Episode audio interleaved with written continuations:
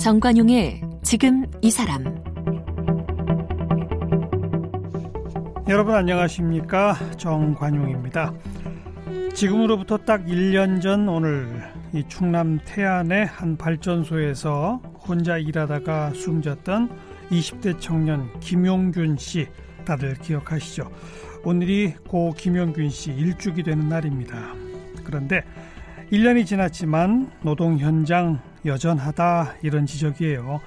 사고 이후에 참 우여곡절 끝에 특별조사위원회가 이런저런 조사를 하고 재발을 막기 위한 권고안 내놨지만 뭐 제자리 걸음이고 또 뒤늦게 국회 통과한 산업안전보건법 개정안 일명 김용균법 역시 미흡한 부분이 참 많고요. 오늘 이 고 김용균 씨의 어머님 김용균 재단의 김미숙 이사장 그리고 권미정 사무처장 두 분 초대해서 지난 1년을 좀 되돌아보도록 하겠습니다.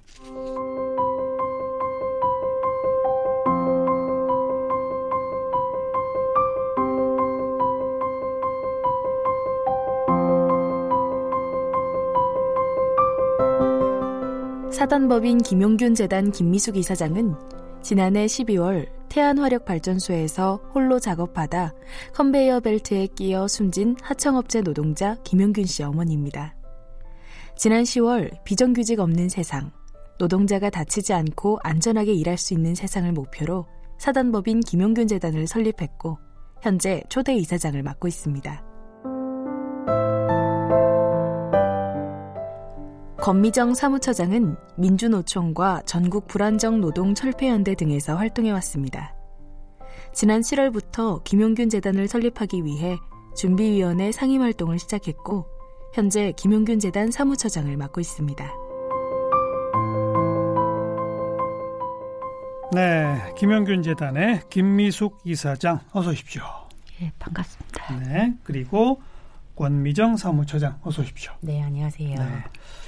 김용균 씨, 또 김용균법 여러 가지 기억 다들 하고 계신데 김용균 재단 소식은 모르고 계신 분들 많을 거예요. 그죠? 네. 10월에 만들었으면 지금 이제 한 두 달, 두 달도 채 안 되는 그 상태네. 그죠? 그렇죠. 어, 어떻게 만들게 됐죠? 은근히 하, 어, 합의가 끝나고 어, 이행이 되는지 확인하고 싶었고 음. 그래서 서울로 이사를 했습니다. 음, 그런데 지금까지 용균이 어, 사망한 지 일주기가 다가오는데 아직까지 합의 이행이 되고 있는 게 없고 음. 또 특조위 공고안도 지금 나와 있는데 아무 어, 이행할 의지가 정부에서는 없는 것 같습니다. 음. 그래서 뭐 이런 이제 유가족의 바람이 있고 그리고 해결해야 될 문제가 아직 남아 있고 그러나 다들 많은 국민들이 아시는 것처럼 용균이의 사고는 그냥 단순히 용균이라고 하는 특정한 인물 한 명의 죽음은 아니었거든요. 예, 예. 그런 것 때문에 저희가 이제 김용균 투쟁을 함께 했던 분들이 고민을 해서 다시 이렇게 계속 노동자들이 일하다가 죽는 음. 이런 것을 막아보자라고 해서 실제 4월부터 김용균 재단을 만들기 위한 준비를 시작했고 네, 그렇게 네. 해서 10월에 김용균 재단을 띄우게 됐죠. 그래서 음. 현재는 음. 저희가 누군가의 큰 돈, 누군가의 큰 재정으로 운영하기보다는 많은 시민들이 함께하는 재단이 음. 되기 위해서 후원회원을 많이 모집하고 있고 현재 한 700여 예. 명 예. 이상이 후원회원으로 가입을 하고 계신 상태입니다. 일반 시민들의 어, 푼돈 푼돈 모아서 그럼요. 재단으로 네. 영속적인 활동을 해갈 수 있도록 해보자 네. 그런 거군요. 네. 음, 이 재단에 우리 용균이 이름을 앞에 붙이자 어머님이 동의해 주신 거고. 네. 어, 어 용균이가 그 비정규직 때문에 그렇게 억울하게 죽었잖아요. 그렇기 때문에 이거를 개선해서 정말 안전하게 일할 수 있는 현장을 만들고 싶어서 용균이 이름을 붙였습니다. 그렇죠. 네. 우리 어머님도 일하고 계셨죠? 네. 어떤 일 하셨죠? 저도 비정규직이었고 작은 하청 업체였습니다. 그 원청과 하청이 같이 일하는 곳이었는데 이곳은 그냥 음, PCB 회로 그 PCB 안에 회로가 있는데 음. 그 검사하는 일을 했습니다. 음. 주야 근무를 하셨죠? 주야 근무. 네네. 네. 그러니까 밤낮 교대에서 예, 이교대 네. 어 그럼 이제 일정 기간은 낮에 일하시고 네. 일정 기간은 밤에 일하시고 예. 용규랑 같이 못 사셨겠네요.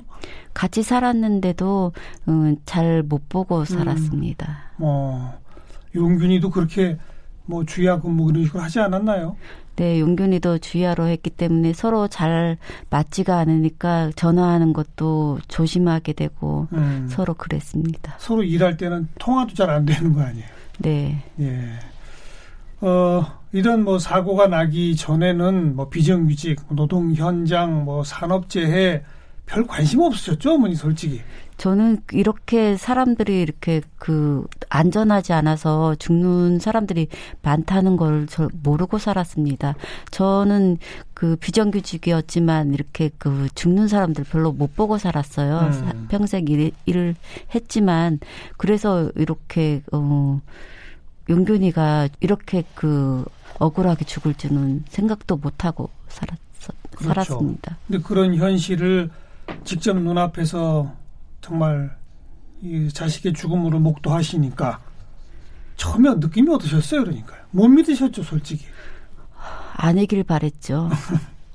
정말 그 처음에 경찰서에서 어, 전화를 받고 어, 많이 다쳤나?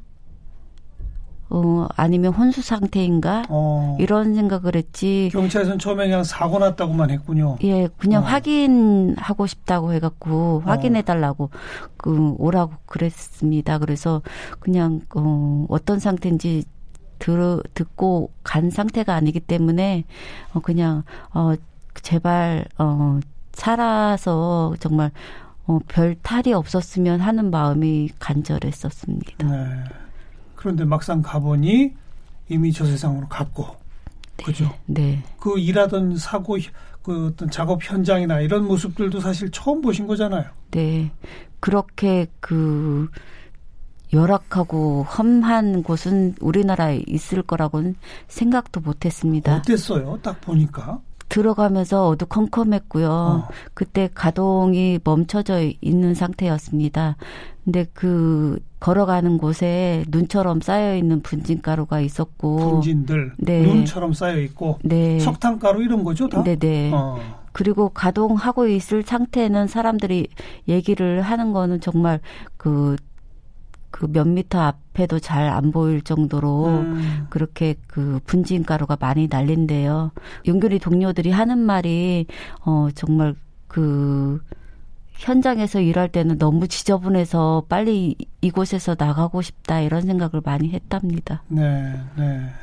그, 그 현장 보시고 어머니가 하셨던 표현, 아이고 이런 데서 일하면 다 죽는다.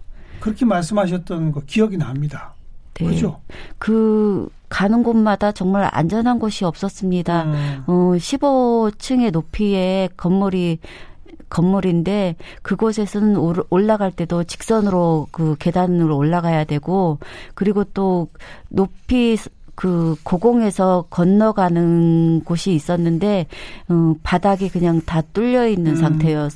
서 정말 고소공포증 있는 사람들은 못 지나갈 정도로 그렇게 어, 위험한 현장이었고 그 안에 들어가 가 보면 회 전체가 다 노출되어 있어서 어 그 함부로 이렇게 잡거나 이러지 못하는 예. 상황이었습니다. 예. 그냥 미끄러지면 미끄러져 넘어질 수밖에 없는 상황이었고 음. 그 바닥에는 그 호수 같은 것도 널브러져 있는 상황이고 그래서 그 용균이는 90호기를 일했었는데 18호기들은 다 노출되어 있었어요. 회 전체가. 근데 용균이는 90호기에서 일했는데 다 이렇게 철체로 가려져 있는 상황이었습니다.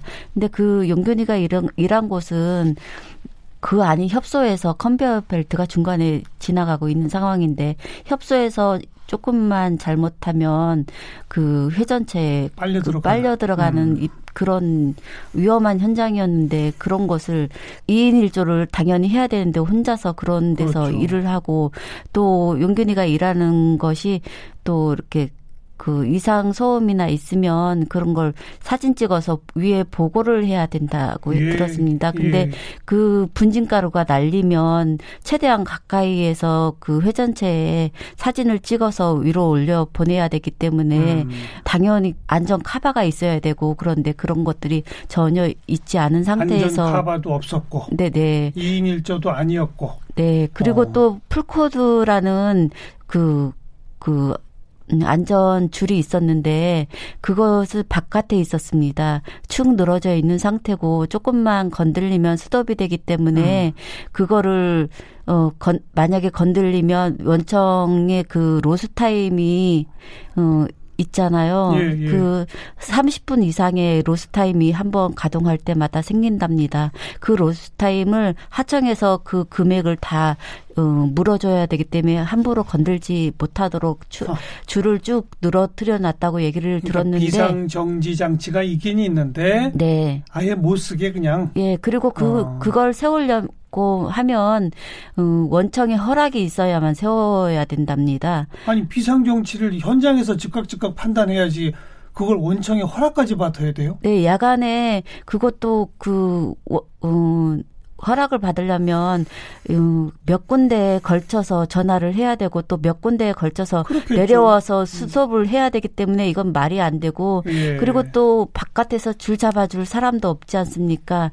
그러니까 이거는 그냥 무용지물인 그 음. 안전장치였습니다. 음. 그런 끔찍한 현장을 이대로 둬서는 안 되겠구나 해서 지금 벌써 1년째 다른 노동자들과 함께 지금 일선에 서 계신 거 아니겠습니까? 네. 어머님 정, 삶도 완전히 바뀌었네요. 네, 그죠? 정말 이전하고 지금 삶이 완전히 어, 손바닥 뒤집어지듯이 그렇죠. 완전히 바뀌었습니다. 그때는 네. 너무 모르고 살았던 세월이었습니다.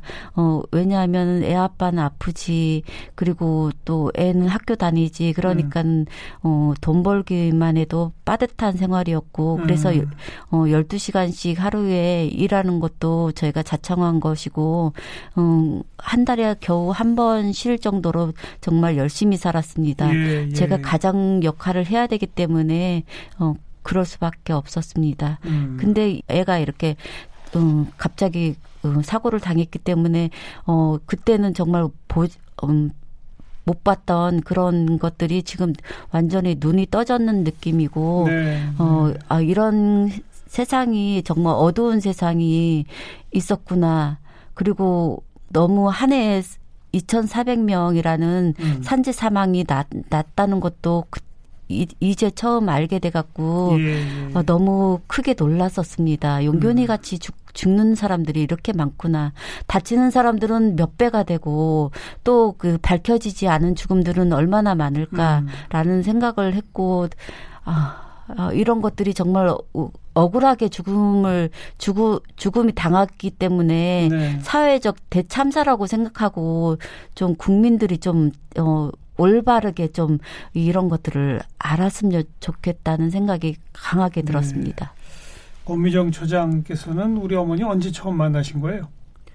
직접 뵌 거는 저는 저도 처음에 이제 김영균 투쟁을 할 때 경기도 지역에서 이제 김영균 분향소도 만들고 뭐 촛불 집회도 하고 다 해서 저거는 직접 뵌 거는 정말 이 재단 준비위원회를 음, 할때 음. 개인적으로 직접 뵀죠. 그 전에는 멀리 계신 그렇죠. 어. 근데 이제 어, 사실 노동 현장에 이런 싸움 오래 하다 보면 네. 그렇게 희생당한 부모님들 많이 뵙잖아요. 뵙죠. 근데 우리 어머님처럼 이렇게 그날부터 현장에 매일처럼 나와서 노동자들과 어깨 같이 하고 국회에도 찾아가시고 이런 분 솔직히 흔치 않잖아요. 흔치 않죠. 거의 없으시죠. 그렇죠? 대부분이 유가족 분들은 물론 되게 안타깝지만 자기의 가족을 잃은 것에 슬픔에 음. 사실 많이 갇혀 계신 편이고 그리고 나면 대부분 지금까지의 삶이 그랬듯이 내 삶이 완전히 바뀔 정도로 아, 이 사회가 문제구나.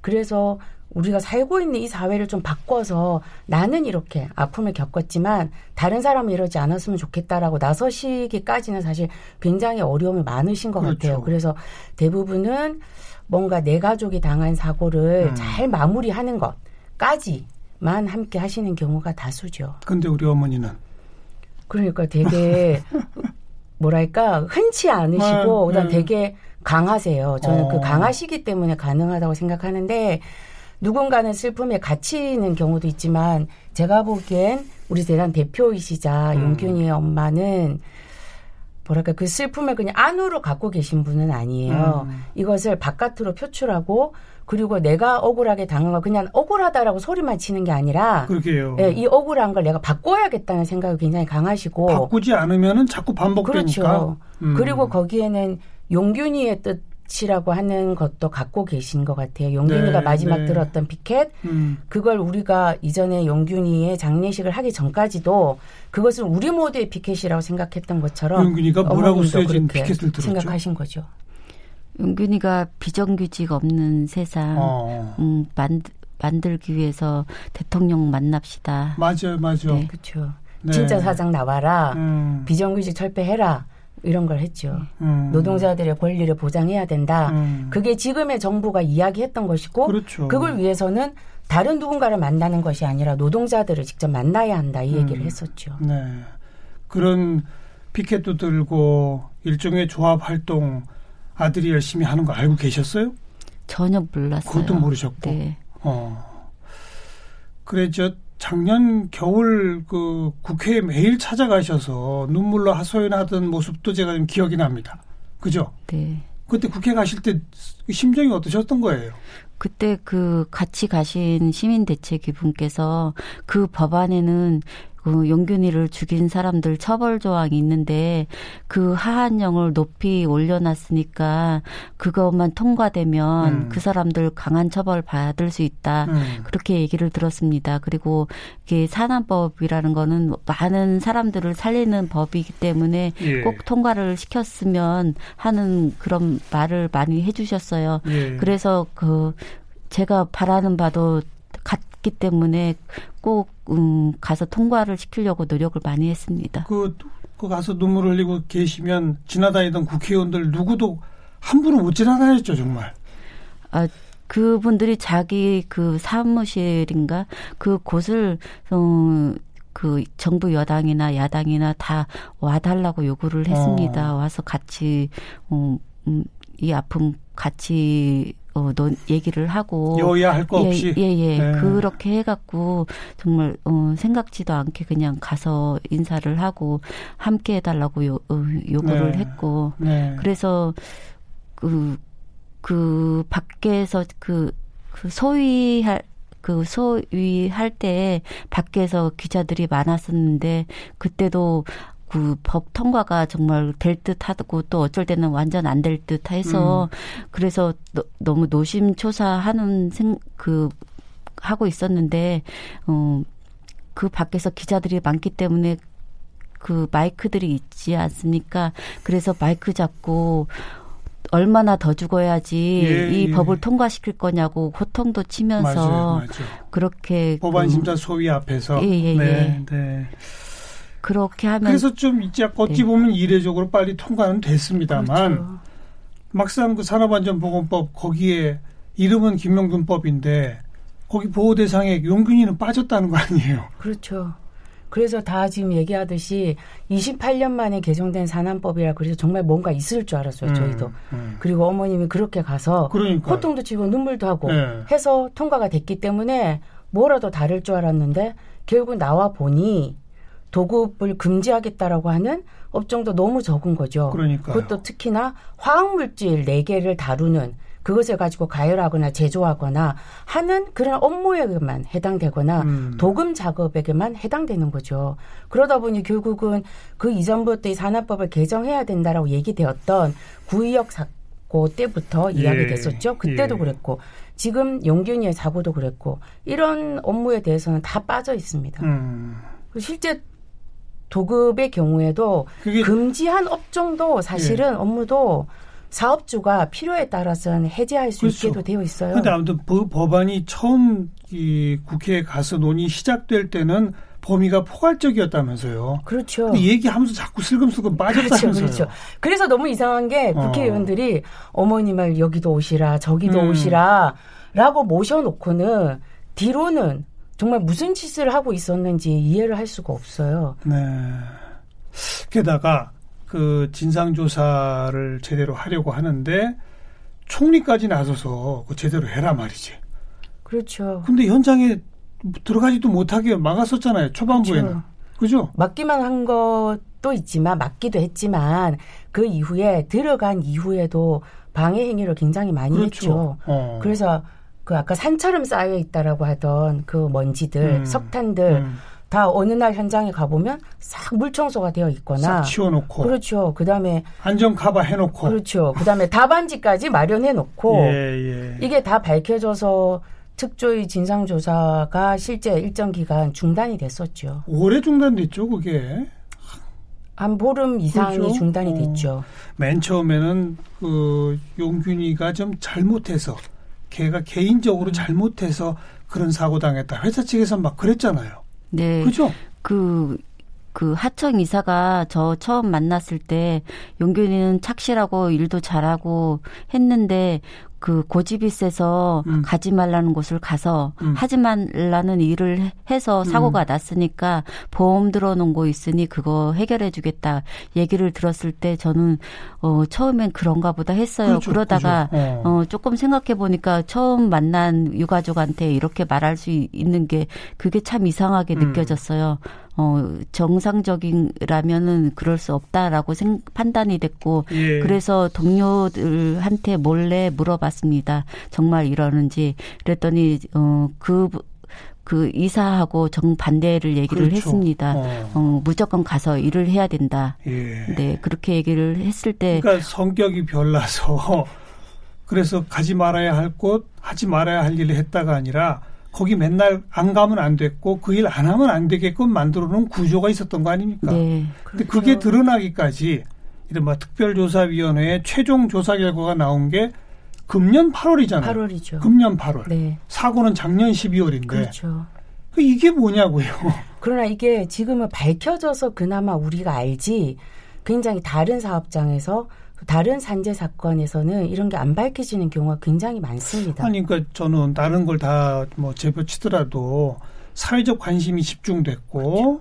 그 영균이 어머님이 국회까지 가서 법까지 통과시키는 현장을 우리가 다 봤고 총리도 직접 나서서 진상조사 지시하기도 했고 했는데도 그 결과가 나오는데 8개월 이상 걸린다. 이게 대한민국이에요. 그렇죠. 중간 방해도 하고 그리고 그 과정에 또 그 현장에선 사고도 있고 이러니 우리가 잠깐만 잠, 잠시만 관심 끊고 있으면 또 무슨 일이 벌어질지 모르겠네요. 그렇죠. 구조가 바뀌지 않는 한은 어. 사고는 어디선가 또 벌어지고 같은 장소에서 같은 사고가 또 나는 그러니까요. 거죠. 우리 산재 사고 사망률이나 뭐 사고율 이게 OECD 압도적 1등이죠. 그렇죠. 2등하고 비교할 수 있어요? 없지요. 그리고 딱 한 번 제가 알기로는 딱 한 번 1위를 놓친 것으로 알고 있습니다. 딱 한 번 있었다고 제가 본것 같아요. 그게 몇 년도인지 모르겠는데 아마 그때는 비슷했을 거예요. 1, 2위가 굉장히 옛날 거예요. 아니에요? 그랬을 수 있죠. 근데 지금 우리가 뭐 무역으로 치면 세계 5위, 7위 뭐 이런 강국이고 이 정도 산업 규모에서 이 정도 산업재해가 나는 나라는 정 없잖아요. 그렇죠, 없죠. 부끄러운 거죠. 어. 정말 이게 그 경제 규모에 맞게 모든 국민이 안전하게 행복하게 그리고 누구나 해야 되는 노동을 할 수 있는 권리가 있어야 되는데 지금은 음. 사실 이 한국에서의 노동은 권리라기보다는 의무로 되어 있고 네. 그리고 그 의무를 이행하는 데 있어서는 참. 안전은 자기가 알아서 책임지는 방식인 거죠. 그리고 위험한 일은 전부 외주 하청. 그렇죠. 그러니까 사고 나도 원청업자들은 책임도 책임 안, 안 지죠. 그렇기 때문에 발전 5사 같은 경우에도 실제 그 사고가 굉장히 많았잖아요. 음. 이번 2019년도에 국회에서도 발표를 했지만 그 앞 5년 정도를 보면 실제 발전 5사에 사망한 노동자들의 소속을 보면 100%가 협력업체 노동자들이에요. 외주업체죠. 그렇죠. 우리 영국이나 이런 선진국들은 기업 살인법이니 예를 들어서 만들었죠. 다 만들어 가지고 산재율이 많이 낮아졌다고 하더라고요. 아니, 통계치를 보니까. 그 정도 엄한 처벌을 해야 기업이 안전에 투자를 할 거 아닙니까? 그렇죠. 그렇게 만들어야 되는 거 아니에요, 어머니? 저는 그 특조위 발표한 날 맨 앞자리에 있었는데 그, 그, 그 그 앞에서 발표할 때, 어, 그분이 그러셨어요. 어, 용균이는 업무 수칙을 다 지켜서 죽었다고. 아, 그렇죠, 그렇죠. 그리고 원청은 하청을 주었으니 책임이 없다 했고, 하청은, 어, 내 사업장이 아니니까 책임이 없다 했습니다. 그래서 용균이 같이 비정규직들은 다더 위험하게 일을 할 수밖에 없는 입장이었고, 죽, 죽을 수밖에 수밖에 없는 예. 환경에서 예, 그냥 그 그렇게 일을 하고 있었습니다. 그래서 이거는 한 사람 개인의 문제, 한 회사의 문제가 아니라 구조를 바꿔야 되고 법을 바꾸고 제도를 바꿔야 된다. 네. 그거 아니겠습니까? 네. 음. 그래서 저희가 실제 산안법 개정과 함께 요구했던 것이 중대재해기업처벌법을 도입하자는 것이었어요. 일명 기업살인법이죠. 그렇죠. 그게 네. 일명 기업살인법이죠. 책임져야 될 사람들이 제대로 책임지는 것, 예. 그다음에 개인이 아니라 그 조직이 책임져야 하는 바도 있는 거죠. 음. 근데 지금 이제 태안에서도 용균이의 사고로 저희가 이거는 정말 산재는 살인이다라고 해서 살인으로 예, 이제 예. 기소를 해달라, 처벌을 해달라고 요구를 한 바가 음. 있습니다. 그러나 결국은 책임져야 할 분들은 다 빠져나간 상태죠 현재는 참. 말단 관리자들, 현장 관리자들만 알겠습니다. 기소가 된 상태죠. 지난 1년 전국 곳곳에 많은 이용균이 친구들하고 쭉 현장도 보시고 그랬잖아요. 네. 요만큼이라도 뭐 달라지는 것 같습니까? 전혀 없습니까?